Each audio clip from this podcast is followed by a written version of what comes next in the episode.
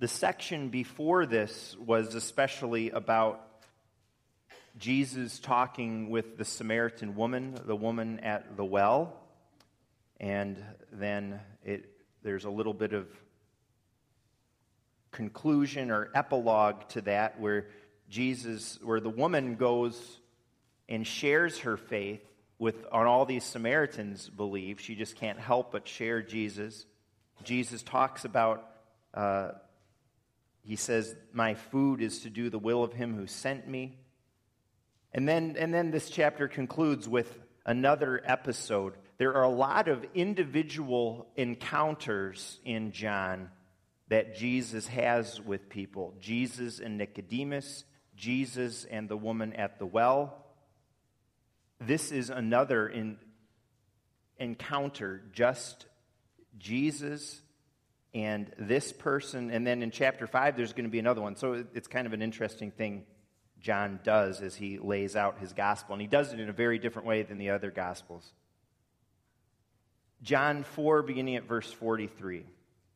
After the two days he left for Galilee. Now, Jesus himself had pointed out that a prophet has no honor in his own country.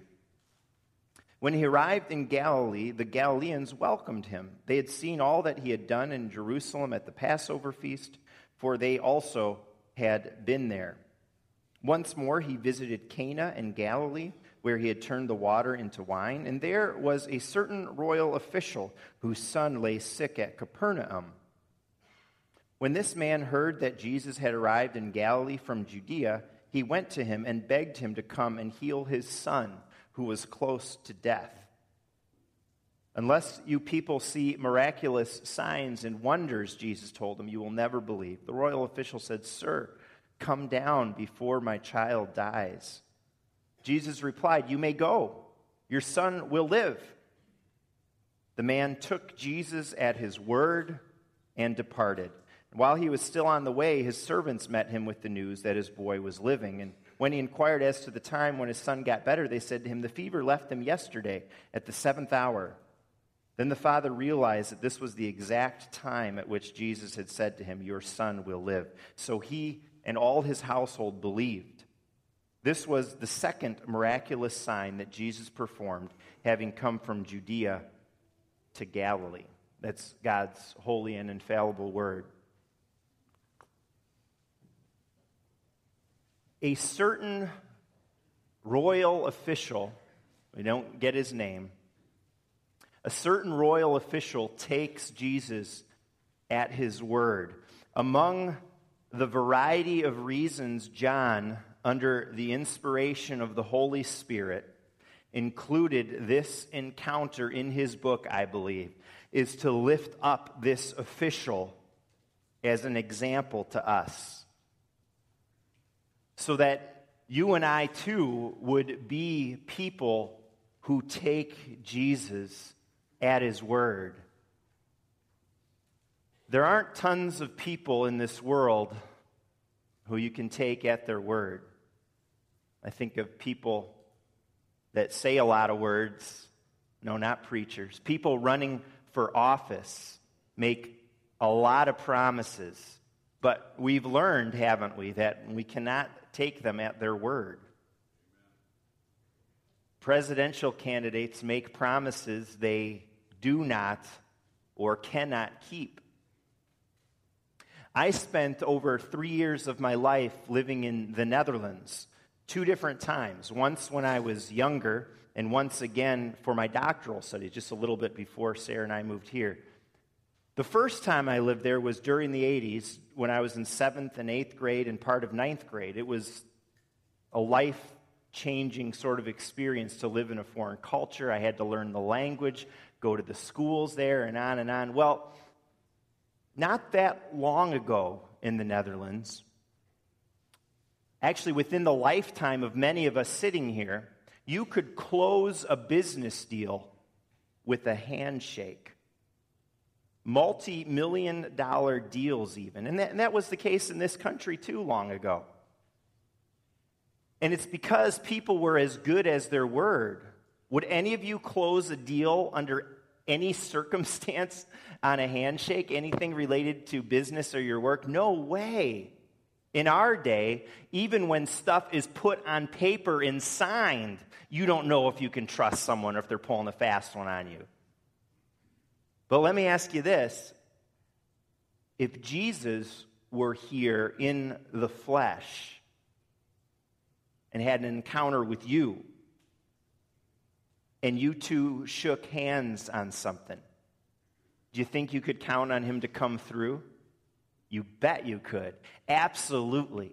You can take Jesus at his word. And, and I just want to reflect for a bit on that simple idea this morning that's right at the heart of our text.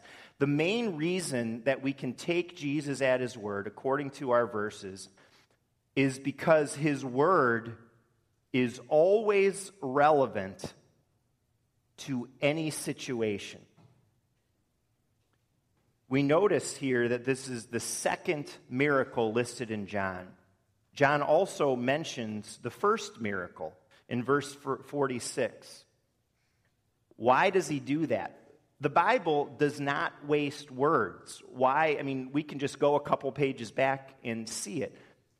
I believe there's a reason we're being reminded of that first miracle. I, I believe the key is seeing how different the two situations are. The first one, we saw this a number of weeks ago, maybe a couple months ago, was a wedding, a time of joy and celebration. The other, the text today, it's very different. There's a person, a child at death's door. It's a situation of sorrow and pain. But Jesus comes in and speaks his word in both situations. At the wedding, he spoke his word, and the water was changed to wine. Here he speaks, and the sick boy is healed. And I believe that God wants us to see that his son's word is relevant to any and every situation of our lives, whether it's a graduation celebration or a funeral service and everything in between. I mean, think about all the, the situations in life you go through.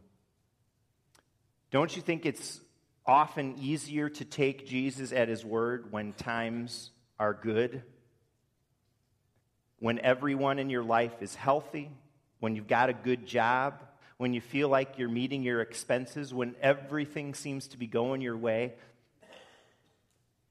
In good times, the biggest trouble we have is running out of wine at the party, like in the miracle at the wedding.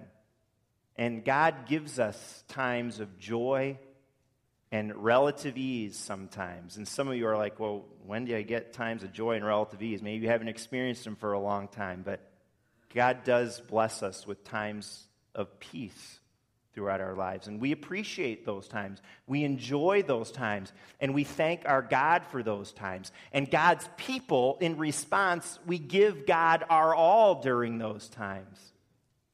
It's often easier to walk in faith and take Jesus at his word, and, and it's easier to follow him and obey him in the good times. Satan knew that, and that's why he had this plan that we read about at the beginning of Job to take away all of Job's good things, all his blessings. But it's harder when you got problems and when you got issues and when you're struggling. How about when you're lonely when you're longing for a true friend or, or, or longing for a spouse and it's just not happening? How about when you're treated lousy, when you've been kicked to the curb, when you're left out? Taking Jesus at his word is harder when you hear the C word, when you face surgery and treatments and the prospects of a shortened life. It's harder then when you don't know the future. And it's harder when the only future you can imagine is scary. It's harder when you can't see beyond the fog of your trouble. And you've been there, many of you. You see this royal official, and just because he was a big shot, he wasn't saved from suffering, was he? Job 5, 6 to 7 says, Yet man is born to trouble as surely as sparks fly upward. That means suffering reaches us all. But what the official does in his situation is that he takes Jesus at his word. And guess what? Jesus comes through. Jesus comes through, and he always does. In this case, the man says, Sir, come down before my child dies. The man had heard about Jesus and what he can do, and he saw a chance to save his boy. He begged, we read. I'm sure he would have done anything to save his son. Well, Jesus does not come. He doesn't do what the man expected, but he does say, Your son will live. That would be tough to believe without seeing the results, don't you think? But he takes Jesus at his word. So much so that we think, if you know the geography a little bit of that time, it's clear he did not go straight home to check on his boy. You know what the distance was in normal traveling times there between Cana and Capernaum? It was about four hours away. It was only four hours away. But the servants don't meet him on the road until the next day. And that means he did some other stuff first. I don't know what, but he maybe took care of some business. If it were me, I can tell you, I'm pretty sure I would have run home straight away to see if Jesus really truly came through. I think I'd have to see it to believe it. But somehow, this royal official, not even part of the church of that day, not part of the people of God, somehow he had this tremendous faith. He knew that he could bank on Jesus' word. And you can, I can do that too. How does it go for you in your life today? Are you taking Jesus at his word in your situation? Trusting, believing, banking on all the promises of his word? Now, his word doesn't always, his word always comes. It doesn't always come with the answer or the solution you've got in mind. But you can totally depend on him and you can be assured that his word is relevant to you in whatever situation you find yourself in. We can take Jesus at his word because John told us earlier in this book in chapter 1 that Jesus is the Word become flesh who dwelt among us. In other words, he stepped out of eternity to meet us in our situation. He stepped into our skin and our problems, and he did that to take care of our lostness in sin and our darkness. His suffering, his death, his resurrection, it all demonstrates that he is as good as his word. The cross is his handshake, in a sense, the guarantee, the seal that he always will come through. Because of the finished work that we're focusing on, that we're celebrating in the Lord's Supper, you can take Jesus at his word. Are you lonely? Take him at his word. I will never leave you or forsake you. Are you weary? Come to me, all you who are weary and heavy laden, and I will give you rest. Are you missing a loved one? You're going to see him or her again. you you will. Jesus says, I am the resurrection and the life. He who believes in me will live even though he dies, and whoever lives in me will never die. Do you doubt sometimes your faith? Do you wonder if your sin, if Jesus can love even you? This is his word. I tell you the truth. Whoever hears my word, and believes him who sent me has eternal life, and he will not be condemned. Did you just graduate? dedicate this next stage of your life to serving Him? Are you blessed to overflowing today? Let that blessing flow to those around you, to those you work with, everyone you interact with, to the church and to the kingdom work. Are you joyful in life? Is it like more like a wedding celebration today for you? Share the joy. His word comes to you, and His word and His promises are for you at the wedding, on the bed of sickness, and everywhere in between. We take Jesus' word in every circumstance because where else are you going to go? What other word do you have? Who else can meet you in your need, whatever your need is? What other lifestyle than a lifestyle standing on the promises of God?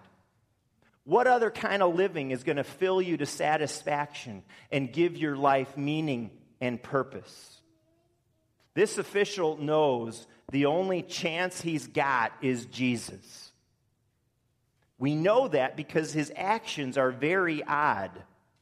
Royal officials Israel was occupied at this time by the Roman Empire. They were an occupied nation. Royal officials strutted around Israel. None of them would ever go begging to a Jew, part of the, the people they're occupying. What he did was incredible. It took a tremendous humility. He does this, though. He begs a Jew, Jesus, he humbles himself because it's Jesus. And he knew he had nowhere else to go. And it's true. Whether it's in the joy or it's in the sorrow, there's no one else that can bring just the right word into your life, into your heart, into your family, into your situation. No other word will be enough for today and tomorrow and whatever else the future will bring. No one else will always come through. The sacraments are given to us as a tangible sign and seal to confirm in our hearts and lives Jesus' word.